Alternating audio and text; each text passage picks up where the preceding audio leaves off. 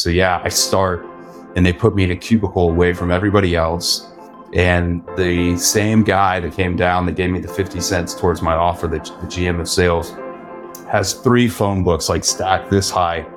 And he drops them on my cubicle desk and he says, hit the phones. I'll fire you as quickly as I hired you. Make something happen. And I was like, oh, wow. All right, game on. Thanks for tuning into the Winwire.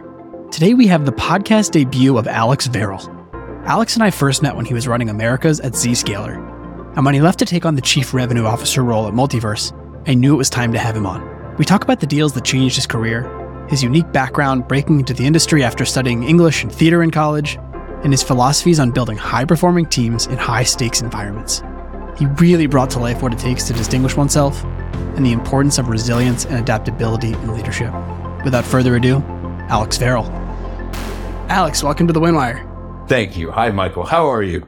I'm doing great. I'm doing great. I uh, I'm Good. excited to talk. To, I mean, we were connected a bunch of years ago by Dolly over at Zscaler when you were still there. I knew I wanted to pick your brain back then. Then we talked before this podcast even existed. You mentioned you were a black belt in internal wind wires, but you know, then for some reason we started this, and it seems like we're the first podcast who's been able to get you on. Well, they, yes, yeah. No, I don't. I mean, uh, fair point. I talked to Joe Rogan. I politely declined multiple times. I think I'd mentioned this to you before. I just, I'm, I'm a fan of so many great people, so many great people that are out there that I've actually worked with, and then folks that I haven't worked with, but I've heard about. And um, I, I, you know, appreciate the opportunity to learn from them. And rather than me taking the stage, but you know, I, uh, I appreciate the rapport that we've developed. So here we are, and I'm grateful for the for the opportunity. Yeah, of course. No, look, you're a trendsetter. You know, you wouldn't just go to the the mainstream thing. But um, but in all seriousness, to your point, I uh, I do think that's what makes life and and some of this work really fascinating. Is everyone has something or many things that are interesting to share based on what they've seen, and if you don't work with someone directly or you haven't made them as a friend already, you would never know that. You've obviously had some incredible experiences throughout your career, which there's still plenty of room to go. Um, excited to delve into at least two of them that we talked about beforehand. And I know the first one was working in Spanish language broadcast television, uh, where you we talk about deals. Well, yeah, we'll talk about deals in a second, but I, I think, okay, you know, I, I am curious about that journey. As far as I know, you don't have any Mexican roots personally. Uh, I'd love to hear about just in general how you found your career after you know childhood, academia, how you kind of got to that place, uh, you know, overall. Okay, okay. All right, again, I'm gonna I'll give it to you, but I'm gonna preface this. I I, I don't know if it's like uh, over rotation on humility or imposter syndrome. I'm just fascinated by other people's stories. Um, I certainly have one, but um, I, again, I, there's so much to learn from from other people. But here we go. All right. So as a kid, um, I was very entrepreneurial. I was enterprising. I was plotting. I was scheming. It was just in my DNA. It was in my blood. Um, both grandfathers were um, uh, business people, entrepreneurs, and they were really great about including me in these conversations at dinner tables and just letting me be a fly on the wall. So, um, you know, as a kid, I was buying and reselling used Nintendo games in the hallway um, of, of my school. I would go um, to any garage sale and offer to work at a garage sale if I could just be part of the transactions. I mean, I, I on and on and on and on. In high school, I, I worked for a company that did copies, litigation copies, like physical copies on a Xerox machine to prepare trial lawyers for trials so they could have binders of all the exhibits and documents and, and all of that. So it's just in my blood. Um, and so I go to school and I, I have this phone call with my dad and I let him know that I'm no longer an economics major. Um, are you seated, dad? Yes, I'm seated. I'm going to be an English major. And he's, yeah, what, what the hell is going on? What, what restaurant are you going to work at when you graduate? I don't, I don't understand. And, um, and he, you know, I, I think in so many ways kind of challenged me or put, put a, an additional chip on my shoulder to go out and, um, finish that academic part of my life and then figure out how applicable and practical it was in the real world. And when I got back from college as an English major um, and a theater minor, Um, I was a theater, a Spanish minor for two years. And then I made another phone call and I was like, Hey, albeit I'm probably 90% fluent by this point, I'm going to go ahead and drop that. And I'm going to, I'm going to cut over as a theater minor. Um, I think he was probably double alarmed, but so I have that Spanish language background again, just out of curiosity and being a native Texan. That was something as a kid that was interesting to me. So I started taking Spanish lessons as a kid. Um, I love the culture, Mexico, its people. It means a lot to me. Um, la, la, la clave de mi corazón, like it's the key to my heart. So I get out of school. I'm an English major. I had some Spanish exposure, and um, and the first thing that I do when I get out is I start cold calling into a radio station, a local radio station. It was an all news AM format radio station, and I called on that radio station because I figured the audience that was listening to this all news format in Dallas was going to be a pretty sophisticated audience. And I figured if I was in front of businesses, then I could compel them that that type of audience is somebody they would want to advertise to.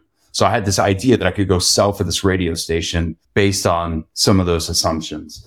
And I get the interview and I'm telling you this and I'll get to the deal but I want to hopefully inspire people um, and let them know what it was like back in my day when I was walking uphill in the snow both ways to school. So I get this interview at this radio station, and um, my hair is like down to here. My collar, I, I, wore a suit and tie for the first 10 years of my career. So I go to the interview and, and, and, in a tie and a suit, but my collar doesn't button. I don't have a shirt that fits me that well. And the sales manager was like, what, what are you doing here? You know, like your hair is too long. You, you're not dressed properly. You can't even button the top button. And I said, I have your programming memorized. Okay. This ties back to theater. I was pretty good at memorizing scripts. I said, I have your programming, programming memorized. I'm a big fan of your station. I think the all news format bodes really well for um, not only the audience, but for businesses as, as an advertising platform. Um, so I can take you from 6 a.m. to midnight, Monday through Sunday, all of your programming. I'll start right now with the morning team if you don't mind. And I rattled off all the hosts of each time segment for each day. And the guy was like, who the hell are you? okay. You, you know, you can stay in my office. He calls his manager and he said, Hey, Bob, get down here. You got to meet this kid. Um, so Bob comes down and he was like, what's going on? He was like, Hey, do that thing that you just did do the whole programming memorize thing. And so I look up, I'm in a chair, I look up at the guy and I rattle off Monday through Sunday until he stopped me by like Wednesday. Their full programming lineup. I wanted the job, right? I called him for two weeks straight, three times a day to get that moment in that seat. And the, the guy um, pulls out, Bob pulls out two quarters from his pocket. He says, open up your hand. He puts 50 cents in my pocket. He said, this will go towards your draw you're hired. I'm like, sweet. Okay. So I get into the seat of this job at this local radio station. They put me away from everybody else. And the same guy that came down that gave me the 50 cents towards my offer, the, the GM of sales, has three phone books like stacked this high. And he drops them on my cubicle desk and he says, hit the phones. I'll fire you as quickly as I hired you. Make something happen. And I was like, oh, wow. All right, game on. I did that for like five months, six months. I was like, I'm just going to go and prove that I can do this. I can sell these local radio spots. I can do some sponsorships around Texas Rangers because we hosted the Texas Rangers on that radio station.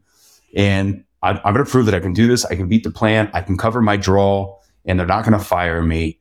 And I'm going to use it as a springboard. And I did that to get into Spanish language television. I landed a big job, arguably way too early at Univision. That was my first, I would say, kind of real job, right?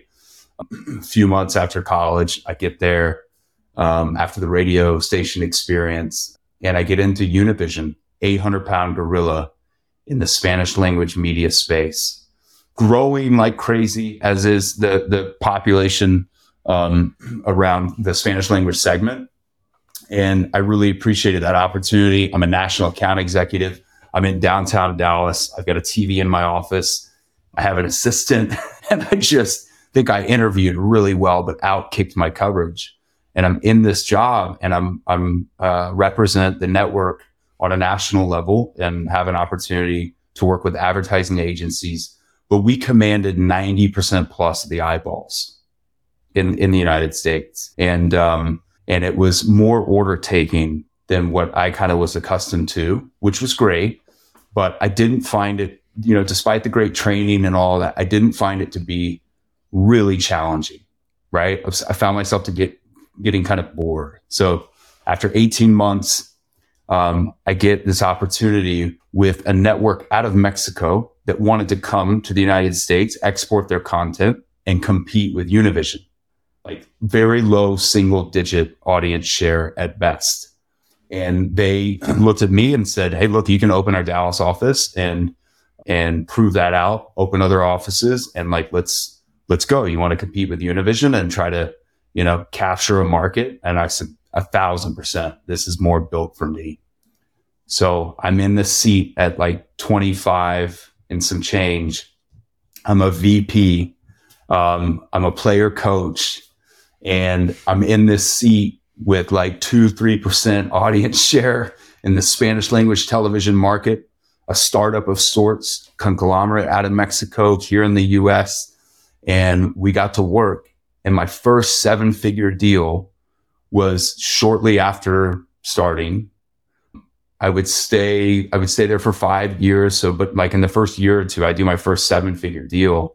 It's one of the largest airlines in the world. Okay. Here we're getting into the deal. Okay. Yeah. And this is basically like entrepreneurship at this point too, because you're kind of growing this thing for from sure. the ground up. Yeah, for sure. Yeah, it is. It is. Um, and I'm taking some of the training from Univision.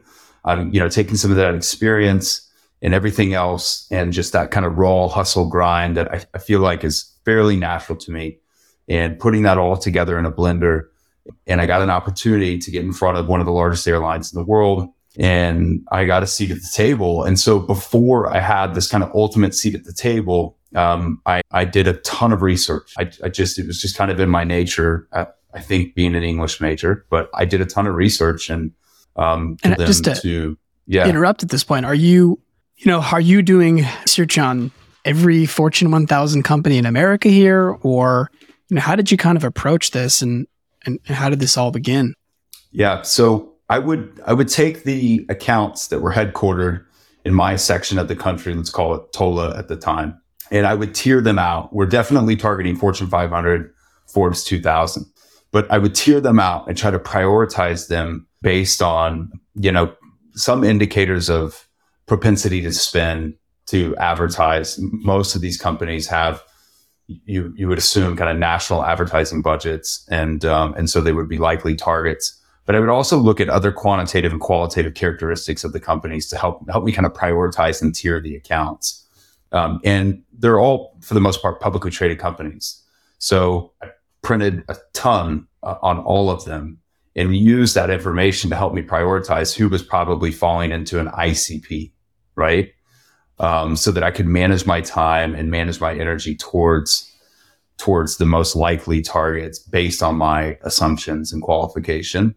Does that make sense? For sure, yeah. And so okay. it'd be great to kind of visualize how that went and how you prepared, and then what what happened next. Yeah. So I based on the research, you know, for the airline, it's it's butts and seat. But they also I had uncovered this metric that they were looking for individuals who were willing and able to fly six times per year each. That was like the magic number. And so I got into, I think, a lot of things that affected their top line, a lot of things that affected their bottom line, how they mitigated risk, all of that. And when, you know, I was talking to the agency that represented them, it was kind of similar to the radio station story. I just came with this flood of information that I felt like was a separator for me. You know, it wasn't about me representing this network or this product or this solution.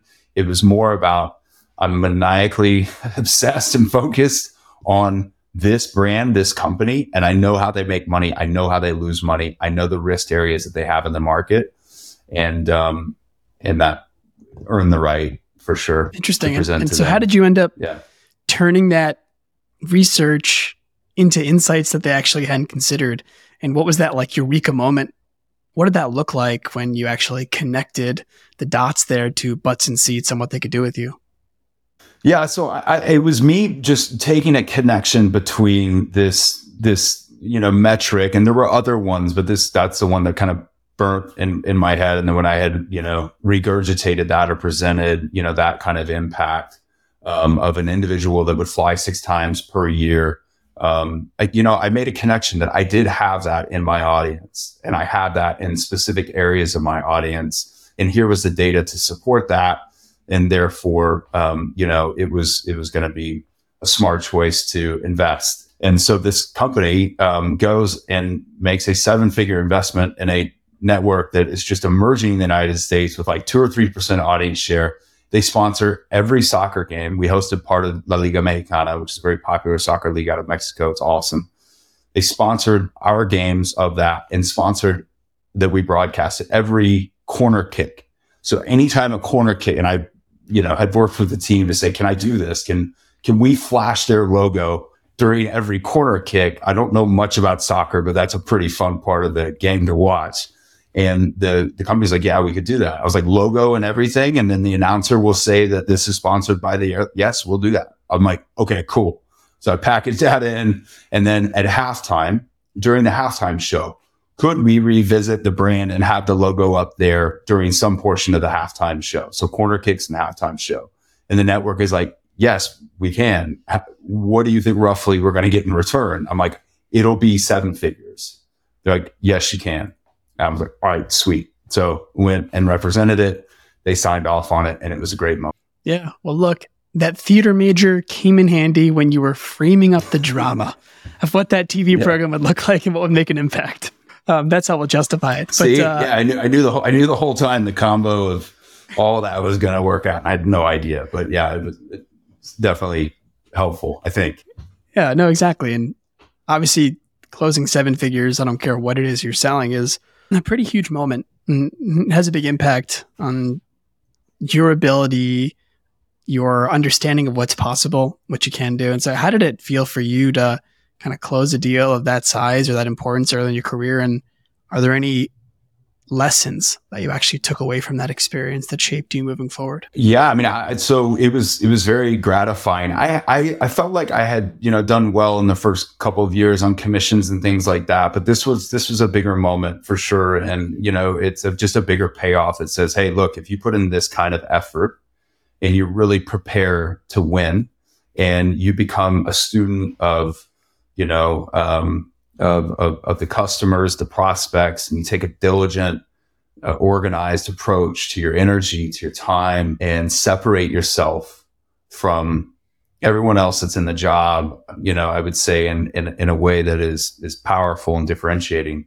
Then you can have a big impact. The outputs and the results of that can be powerful, right? So I, it's just I, I, realized as much or assumed as much rather. Here was the realization and um, it was inspiring. And I'm like, okay, I can support my family. And um, uh, we started a family early in my career. And so I had multiple um, pieces of motivation. And I was like, this is, this is something I'm going to stick with for sure. Yeah. And no, I, of course. And I think, you know, to all the folks that you lead today, they might be sitting there thinking, Alex is here in his ivory tower how can he give me feedback? He doesn't know what it's like to be the young sales rep anymore. And to them, I say, look what happened here. Yeah, there's there's quite a few uh, examples of that, and there's also examples of me falling flat on my face. I mean, I got into leadership early in my career, right? I'm a player coach. I'm working on these bigger deals for sure.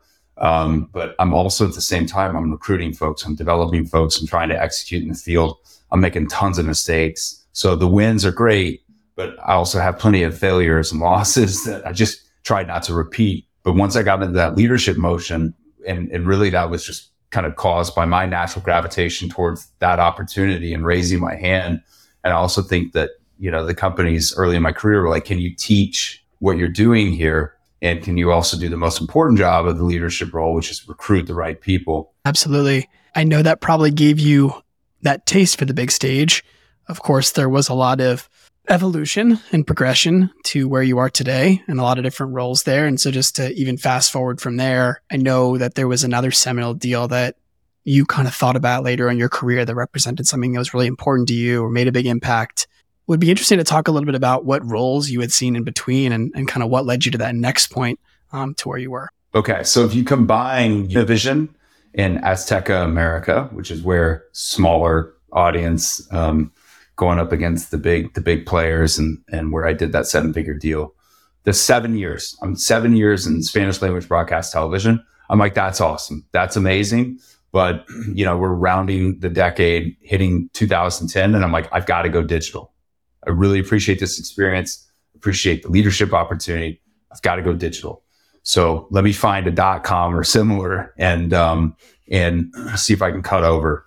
And so careerbuilder.com at the time was a top 25.com Super Bowl advertiser. LinkedIn and Indeed are slowly kind of creeping on the scene to disrupt their core product and disrupt the company. But that was a really cool experience. I went there as a leader and it's new for me. It's a new space. The, the, if, if folks are from Chicago or if they know CareerBuilder from the past, like that was an elite sales culture they were hell bent on training and development and had had these robust investments in their their sales their sales teams and their talent. And so it was one of those places where um, you know I got a ton of like vocabulary against what I was previously doing. Right, if I was unconsciously competent or incompetent before, now I'm consciously becoming competent to a degree in understanding where my strengths and weaknesses are by having you know vo- vocab against the methodology and and and all of that stuff that um, was I guess was effective. So,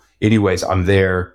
Um, I do that for three and a half years. Great experience, and I'm reflecting on my career, and I'm like, I don't have a problem. I, I think in earning and and you know making things happen as a leader, as an IC. I need to go venture back. Um, I want to I want to try to swing for the fences and go venture back. So I joined a Series A. We went through Series C out of New York. I I met one of the greatest CEOs, people, uh, still a great friend of mine, Joe Essenfeld. And I'm with him um, as an early employee. We're building out Jibe. It would later be acquired. Uh, amazing people. He's awesome. And I, I, get a phone call saying, Hey, there's this guy named Carlos Delatorre in this company called MongoDB. I don't know if you'll get this job, but you should go meet this guy, Carlos. This is a recruiter out of Texas um, who's awesome, Tony Bashara. Um, he's changed many, many lives here in Texas and beyond. And he was kind of, he kind of knew how to get at me a little bit. He's like, I don't know if you can get this job, but I think I can broker a meeting. And so I get to MongoDB and this story about this deal is not so much about a big, grandiose seven figure deal. So for the folks that are listening or watching, here's one that, um, I think is is critical, not because of its size, but just because of of um, how impactful it was at, for the company and in proving what it proved. All right. So I'm at MongoDB. I'm a leader at MongoDB. I'm in the first line role. Um, I would become second line, but I'm in the first line role. I came into the team. I had to make some changes nearly immediately. And it's just kind of me in this office and, and in Dallas, not this one right here, but I'm in an office. And then I've got a brilliant solution architect in Austin who had been with the company. This is early 2015. I think as a company, we'll have to check this. It's like 30 or 40 million in revenue. Um, Dev Ittycheria, incredible. Uh, I could go on and on about him and Carlos. He comes in as CEO, you know, in the previous year within the last 12 months.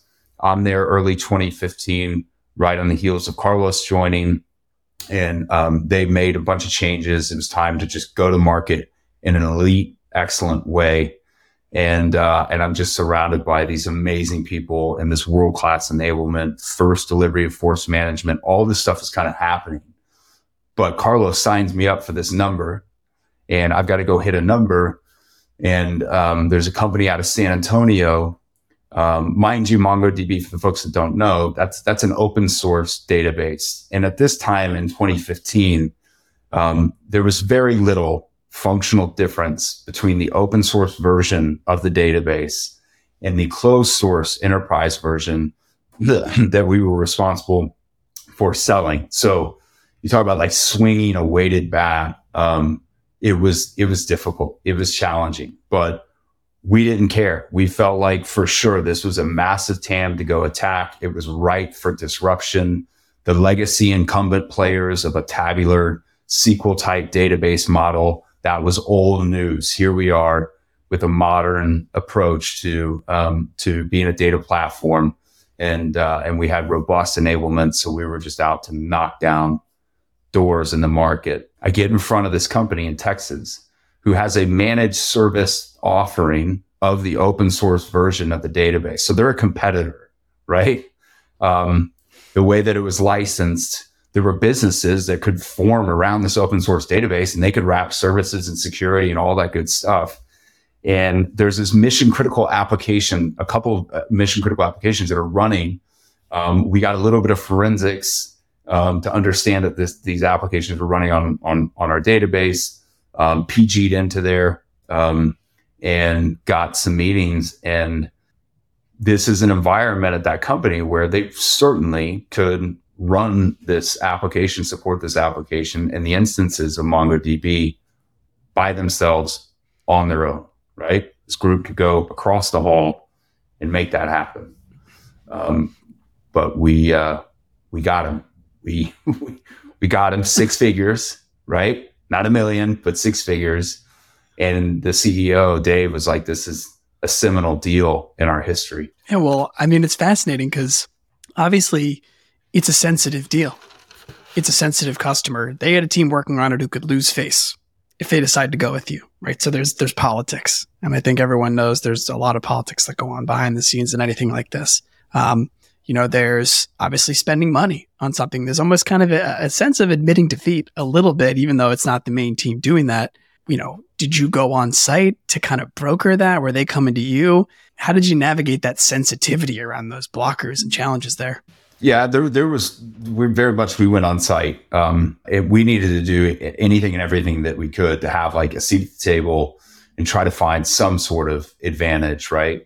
Um, and and so I would you know, I would I would be I was able to book meetings with the person who was responsible for supporting the environment and running, you know, the the application, um, which again was mission critical to the company. So here I am, kind of back what's kind of in my DNA, which is okay. What does this mean to the business? What is the business trying to solve for? Top line, bottom line, risks, all of that. Okay, cool. Let me find an attachment to you know what happens if if this application goes down. What happens if there's you know, some sort of breach or, you know, anything like that, um, then what does that do to the business? And, you know, it's kind of like the fear of loss over the opportunity of gain, right? I'm playing to the amygdala. And I've got this great solution architect that's with me. And um, there's a bunch of really smart people in the room. I have no idea what they're saying as far as the technical depth of the features and functions that need to be covered and the critical capabilities. But I'm, I'm learning as we go along and, um, and I'm making sure to continue to attach to the business in that type of positioning and staying, staying, you know, in front of them and hustling. And yeah, well, I mean, I just have a taste for the dramatic and I'm thinking in my head. And of course, you like to dramatize what it is that you do. And so I'm out here thinking, you know, you're having secret meetings inside the facility here that shut out the other team who's actually working on the product. And, uh, you know, there's like this competitive aspect to it about the battlefield out there and vanquishing that foe and talking about it internally. We finally beat them. We basically just killed them. So that's what's really funny about picturing this one is it really kind of represents a lot of those things, even even though it's a bunch of cubicles. Right. Yeah. Yeah. For sure. I I felt that way about it. Um, you know, I was like, this is an incredible proving ground, and um, and yeah, it mattered to me. It was it was just it was massive. It was massive, and it wasn't because of the deal size. It was just like proving that we could we could win in that type of set of circumstances. What what kinds of lessons did you yourself learn here? You know that you took into the future, whether at Mongo or elsewhere, and and and what why was that proving ground so important to you working there? Like, what did you kind of take from that? I, I mean, I didn't know I didn't know about MongoDB. Again, this is like this is this is early. This is two and a half years prior to the IPO, and I didn't know about Carlos and Dave and this this lineage and this unbelievable legacy and history across all these people that originated back at PTC, you know, down through BladeLogic, BMC, that that whole crew. I mean, I didn't know them, right? And um, And so I, I was not short on confidence. And I come into this environment thinking, you know, I'm hot stuff. And I mean, was I was I was I was humbled, um, whether I showed it or not. I mean, I was surrounded by really elite um, folks who, um, you know, were extremely driven like me, and I had an opportunity to learn so much. Um, and so, you know, doing deals like this in that environment, surrounded by those folks, it's super high stakes because we were not shy that we wanted to build the company in such an excellent elite way that we could qualify for you know raising money on a, on a public market and you know have have high growth. I think we, we were you know McKinsey grow fast or die slow type of thinkers, right? We wanted to stay above that 60% growth rate, get to a 60% growth rate. Once we hit north of 100 million, do that, we were eight times more likely to hit a billion dollar run rate based on that study. And we just all wrapped our arms around this idea of um, operating in a in a really um, you know elite way. I use that word a lot. Um, and what would come out of it. So it was nice to be able to contribute. Nice to be able to say we could win even in the face of a competitor. And yeah, so it was, it was validating in, in a number of ways. Yeah, well, you talk about that culture, that lineage. Not everyone had the boldness and courage to sharpen their chops at places like Univision, Azteca America, radio stations. Okay, so you have a more unique, unique path there for sure. And I don't know. I think one thing that is really interesting hearing a lot of these stories, um, there's a really common theme in a lot of these cases where you talk about this company's going public and this company needed to prove itself. And a lot of the folks we talked to were not at a place in their career like you are right now or like they were today, where they were that highest level leader. And I think a lot of people get stuck and think, why does this really matter beyond on a personal level? But of course, most, most people like you look back and are just like, to your point, I had an opportunity to contribute, and actually, every single one of those makes a huge difference. So I think that is an interesting takeaway, yeah. even for me. Yeah, yeah. I was look, you know, it's high stakes environments, right? Like high stakes environments, very intense. Um, you know, we've got to be able to prove that we can grow at a at a certain rate. We know that if we do that, there's the manifestations of success are probably going to be great. Um, and you know, there's just pressure from all sorts of areas. But I've I found that you know you, you hear this like pain plus reflection is growth. Learning is in the struggle. It it is it is true. You know, there's times where you want to tap out and um and and perhaps for some that's the right situation. It's all good. I'm not I'm not judging that. But um, for for me, I'm like I'm going to stay in this fight. I didn't know these folks. Um, I'm going to take in as much of this as I can and try to grow and evolve um, and see how that you know how that works itself out. And and it was it was great. We we you know we IPO'd I stayed for a year after that. And um I, you know I've got this this um, circle of folks that I experienced that with. And I, I, I can't hold them in higher regard than I do now. It's fantastic experience. Absolutely. Well I mean on that topic you're talking about the different things you learned at various stages of your career, whether it was through leading or through being led by others. And you and I have kind of talked about this before that it's really hard to copy and paste. And I think it's probably where a lot of people get into trouble. And you got to go take the best of each approach. And, you know, you've just made a recent move, of course, where I'm sure you're thinking about this on a day to day basis on how do I lead here. So, how do you kind of distill the best components and avoid those pitfalls or, or what are the mistakes that other folks make when they do make them? And, and then lastly kind of what are the non-negotiables that you do take with you? Yeah i think that there is um, there are examples of folks that try to imitate or try to copy and paste playbooks like for like and um, and they kind of park the situational um, uh, stuff that's around them and think that just like for like they can come into a situation and do what they did from a previous company or they kind of fashion themselves after some other leader and that style and that intensity and they try to bring that. And um and and I, I don't I don't I, I, would caution against that right? Um the situational awareness really matters really coming in and understanding your environment internally externally um you know, it, it, it, it matters. So I, I'm conscious of that. The next job that I would go to was um, a step up for me. Um, and in terms of like, you know, title and scope, and that was a proving ground for me to go out and build out a business and take the stuff that I had learned across all the crazy industries that I had been um, uh, as as as a, a, seller and a sales leader, and just hey, now I've got an opportunity to to um, to build something, taking those experiences and being informed by those. So, but yeah, like for like transfers, I don't think they work that well. As you mentioned, there are some things that are transferable, um, and I can get into that if if you want me to. You want me to? No, would love for you to get into that, and I I think that right, everybody, every leader has a few things that they take with them here and there, where people start saying this is where they sound like a broken record right? You you got to repeat something to yeah. be annoying about it. If it's worth saying once, it's worth saying many times. So yeah, would love to understand a little bit about what you do take with you and what those things are for you that people would probably complain about. Yeah, sure, sure. Yeah, so I I uh, I mean, look, there this is uh, this man needs no further advertisements, but you know, this this book has all the answers to the test. Editor's note: Alex is showing the book "The Qualified Sales Leader" by John McMahon. Um, I was just fortunate to be surrounded by him and others and got kind of the real life uh, in the streets version of those teachings. Um, that was very informative. CareerBuilder was very informative. The time during my television days was very informative, right? When I was unconsciously making things happen. Um, but look, it, as a leader, the most important thing that you can do, and you'll hear this a lot, is it's who over what? Who over what? Who are you surrounding yourself with?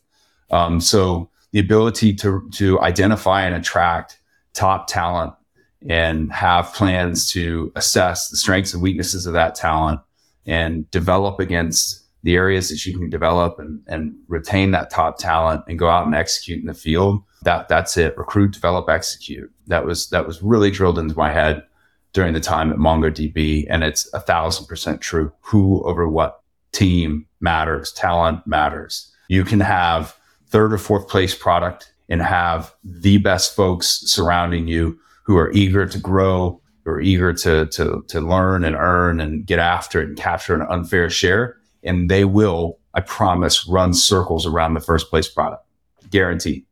Um, and I've, I've experienced that before a couple of times and it's just fascinating. So as a leader, that matters, but there's five categories that I, that I, I think are really critical for sellers and it kind of rolls up to sales leaders as well. These are five pillars of focus of mastery. Mastery of pipeline generation. It's the hardest part of the job, but um, you've got to be able to fill the top of the funnel. Okay. There's a lot that falls underneath each of these five pillars, so I'm going to go through them quickly. Mastery of messaging. Really having command over your message, understanding what matters to the buyer, how you map that to the sales process, how to definitively, you know, separate yourself from competition, understand your differentiation, how to attach to big, the biggest business problems. Trap setting is an incredible skill that falls under mastery of messaging as well, influencing decision criteria. Um, there's mastery of qualification. Um, MEDDPICC, I think, is a great methodology for qualification. There are others, but I think that one is um, is very very strong. And then there's mastery of your accounts. So the actual tiering and prioritization of your accounts based on an ICP and, and having a very smart approach to that prioritization of time and tiering out your territory, being able to manage the territory. If you're responsible for the Americas, for example, it's, um, it's really powerful to understand the Forbes 2000 cohort, the Fortune 500 cohort and understand where, um, where you have opportunity based on ICP and then down through the leaders, down through the ICs, prioritizing where you're going to spend your time and the return on that. And then finally, um, mastery of delivering an accurate forecast. You, you get into those five pillars and the key competencies around those, they're pretty well transferable, I would say. Yeah, well, I can already vision the slide that you created when you came in and uh, made everyone read ad nauseum about those things. And to be fair, right? Like I said, it's if it's worth saying once, it's worth saying again. And so um, I can imagine there's there's plenty to get into when it gets to those. That's just the highest level. Yeah, for sure. There's there's a lot underneath them, and like I said, if, I, if there's anything that's wisdomatic that's coming across here, um, I'm I'm I, my credit is to other folks that I've, I've learned from for sure. Um, I just I, I in all seriousness, when I would hear this stuff, like you know, some I would take and transform and make it my own. But when, when I was surrounded by these people, um, I, I was very determined to not just memorize, but put into practice these, these, these kind of gifts of, of knowledge and skills and all that development that, you know, were being offered across these different opportunities in my career. I, I just, what did you say? I write it down. Um, I've got, you know, discovered a library of all these things that I could go and use. And I was fortunate to have leaders who really challenged me when I didn't know what the hell I was talking about to call me out and make sure that the knowledge was truly validated as transferred. The skill was truly transferred to me. And I'm, I'm grateful for that too. Well, is, is there anything as you think back two or three decades now, and you talked about learning from people, is there anything that you were told two. throughout be, or that you thought clear, that two, you not, would, not three. yeah, fair enough. Is there anything that uh, you learned throughout that or that you were told or that you once believed was true to be successful at your job that you are now allergic to, right? So you just talked about the things you adopted, but is there anything that you basically looked at and said, that is not how I want to be, or those are not the things I wanted? Yeah. So I, I'll tell you this, like the, the most famous CEOs and CROs in the world, um, I don't, I don't know many of them. I've studied them as best I can. I've been exposed to some of them. Thank goodness. None of them are perfect. They're all, as far as I can understand, human. Therefore, they're fallible.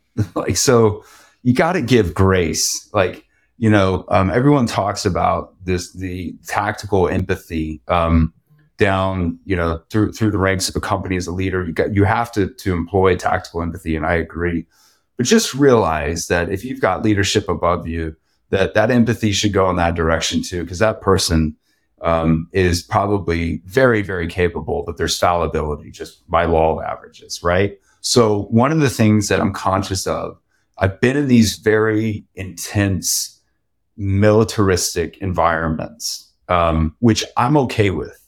I'm okay with. Um, but there, I think there is some dials and some knobs to turn uh, with that intensity. Um, what I found is, you know, folks who have an incredible amount of drive, um, probably are already bearing the weight of the world on their own shoulders looking at themselves in the mirror, going homes to their family or friends or partners, and um, probably have the stuff in the back of their head about you know wanting to prove that they can do what they can do, they can provide in the way that they need to provide, and so you know you gotta you gotta be able to tailor to folks and understand why they're doing what they're doing.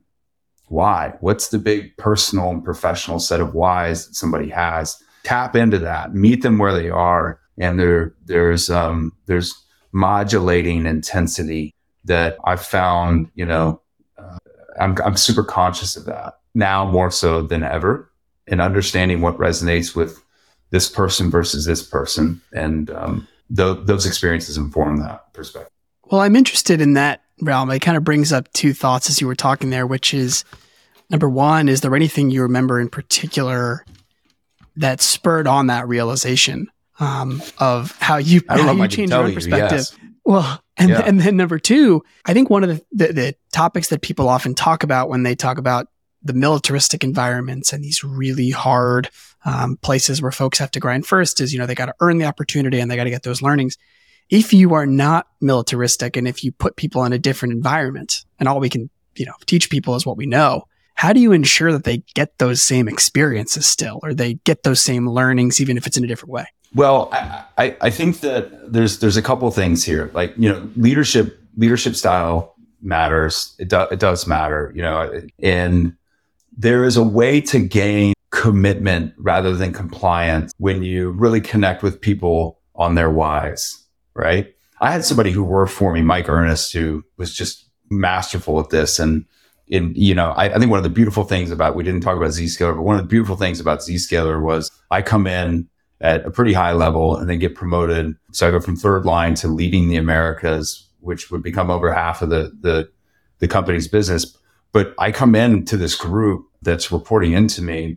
They're extremely talented. Um, and they do these things really well. And I was so fortunate to be able to learn from them, you know, and, and I'm not shy about describing that or admitting that, but, you know, connecting with people on why they're doing what they're doing. So the reality is if you're in this, if you're in this game of enterprise sales, for example, it's fiercely competitive. It's high stakes. It's a professional arena. There are other jobs that you can do that don't have, you know, the intensity that comes along with that. I mean, if you've looked at these coaches in professional sports, for example, and I do think the sports analogies apply extremely well. I hope that and helps it's something, a lot. Yeah, for sure. And I, this is a topic that recently came up in the media. And for those folks who follow any degree of college or professional football, they would know who Nick Saban is. And, um, you know, as we're recording this podcast, there was a game recently where you know, they were having a close game and he screamed at a player on the sideline. And after the game, the player in the press conference basically said, Yeah, look, he kind of knows how to press the right buttons for me. And I know he cares about me. Yeah. And so it kind of stirred up this big media debate around does Nick Saban yell at players too much? And is, is an old man who's treating people poorly?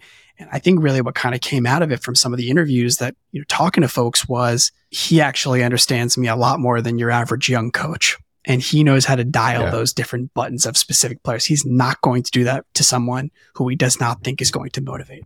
That's right. So so Nick has a um, Coach Saban, Coach Nick, whatever we call. I don't know him that well. He has that connection. He has that intimate understanding. He knows how to meet his players where they're at. He knows how to tailor it, and um, and that's and and more than anything, he cares. He cares personally about them, and those players know that.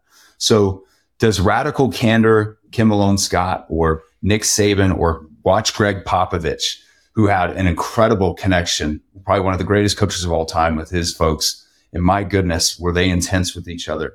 Does that mean that you have the license to go and hijack radical candor and you know get after people or be like Nick Saban or be like Gregg Popovich or be like Kim Malone Scott? Not necessarily. No, like you know, um, but understand the, um, the the methods that are available to you, but more than anything, caring about people and um, and being in a position to challenge them directly for their benefit, for their growth, and having the license to do that through your rapport is a really powerful thing.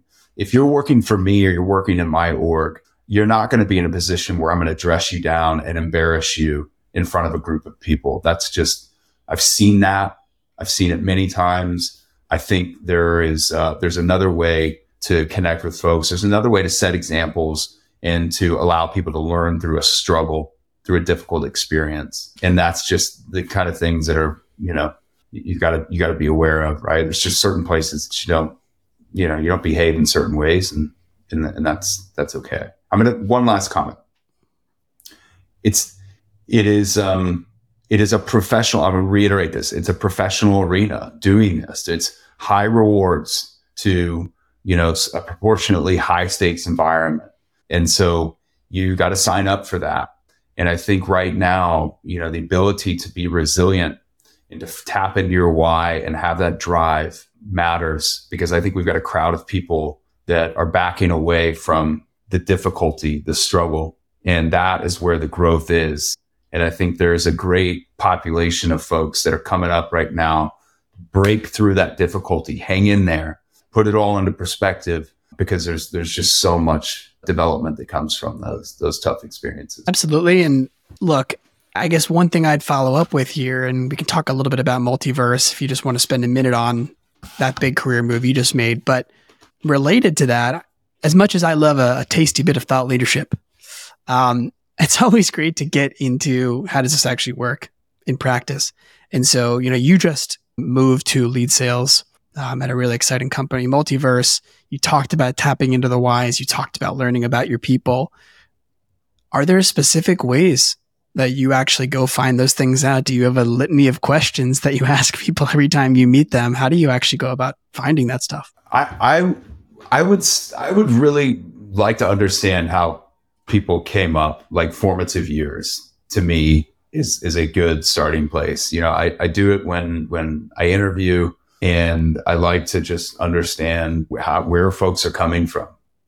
Um, and so that, you know, understanding that, I, I think it's just great influence, motivation, information as a leader that I can gather if I understand where folks are coming from and why they're doing what they're doing. Like, why are you in this job? You know, what matters to you? Tell me about tell me about what steers that, right? Understanding people's motivations and their whys is really powerful. And I, I think being able to go back into childhood years, starting there, I do it myself. I'll describe for people just, you know, so that they're comfortable. Like, this is what it was like for me with, with my mom, with my dad, with my siblings. And and um, and you know let them be comfortable and understanding my story and then they share theirs. That that to me is a good starting point. So yeah.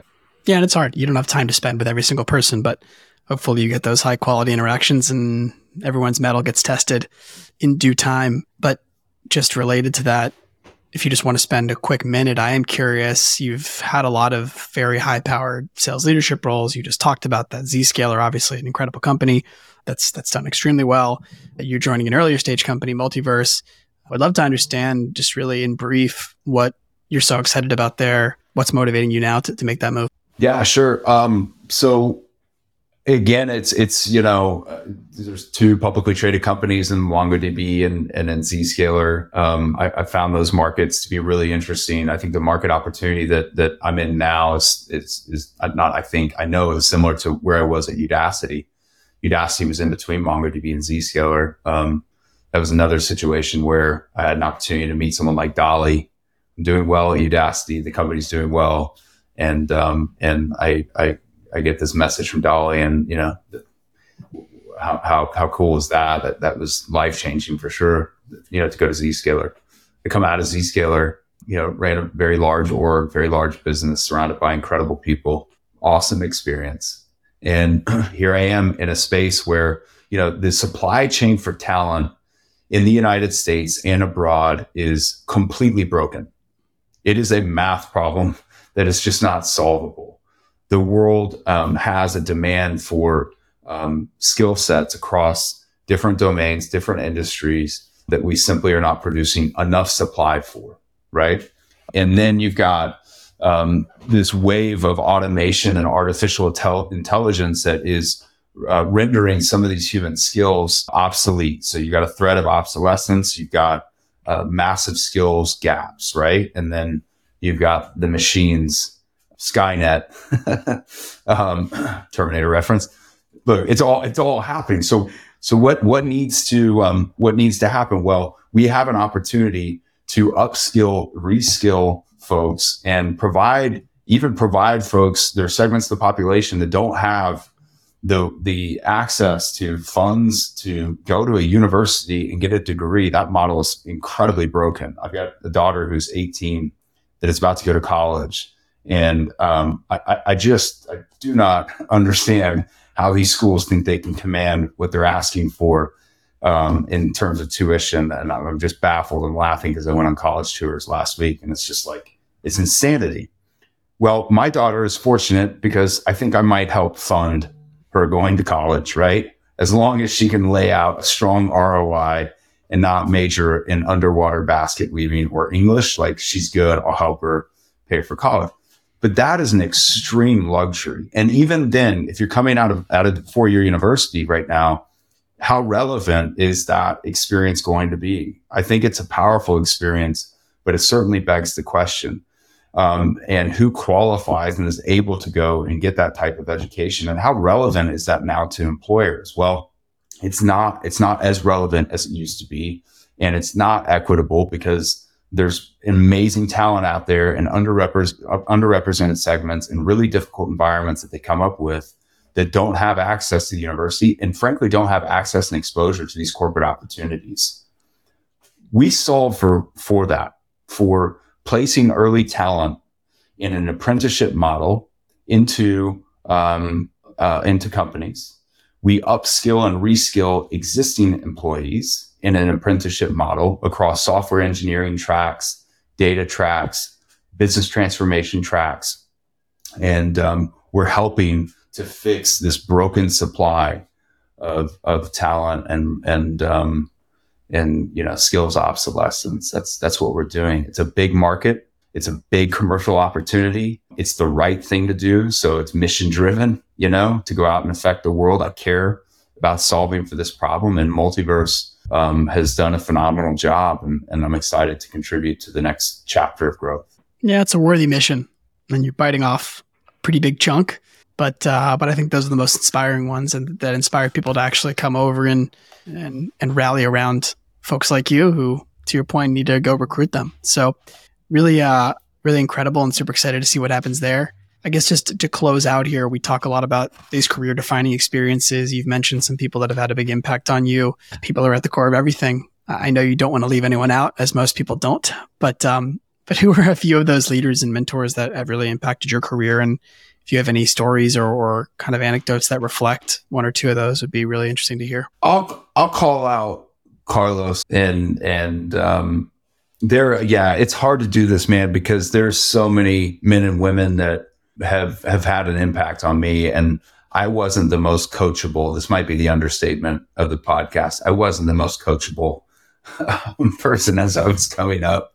And uh, you know, my heart goes out to leadership that um, you know, had me on their team, but I cared I cared a lot. But okay, so uh, I'll just call out Carlos. Carlos um, uh, absolutely was the right person to come into MongoDB at that time in that company's um, uh, stage and you know the ambitions for the next phase of growth. Go out and capture the market. Um, and you know, Carlos um, drove a pace and set an example, led from the front around work ethic, around being able to get into the details about being, you know, up here enough to run programs for the company to scale. So not just build, but to scale. You think about operational leadership, deal leadership, people leadership, he could hit all three. And, um, and he called me out. He called me out when I needed to be called out. He, he dopped me right in between the eyes, so to speak, when I needed that. Um, he grabbed me one time, not, not physically, he pulls me aside and um, he was like, I'll never forget this because I was really passionate about having SDRs in the field office. I didn't want them in some hub. I wanted SDRs in the field office. I wanted to see the progression, the succession be surrounded by AEs. I wanted them to see that, strive towards it, work closely with them. And um, he, I come out of this meeting, I make my case, and um, and he said, "You're like, do do you know what locking jaw is?" Do you know what locking jaw is? I said, are you talking about like a, like a dog? He was like, bingo, like a pit bull. When if, and he explains it, he's like, when a pit bull goes and bites, they bite and they lock, and there's just like, you're going to need, you know, um, the jaws of life to be able to separate that, right? It's like worse than a vice. He said, you know, you hit a point and you stay on it, and um, and you're like you're, you're you got locking jaw, and I didn't want to hear that but I needed to hear that.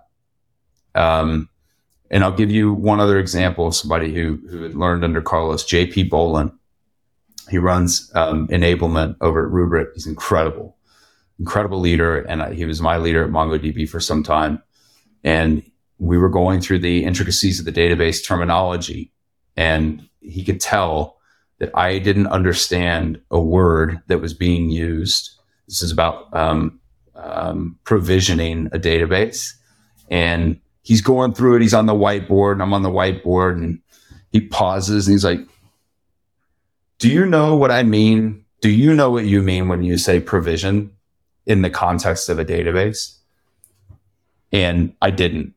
And if he had not done that, it might may seem like a minor thing, but as an example of a great leader of like staying in that moment, confirming that the principle, the lesson, the skill was transferred, it landed, and that I could play it back.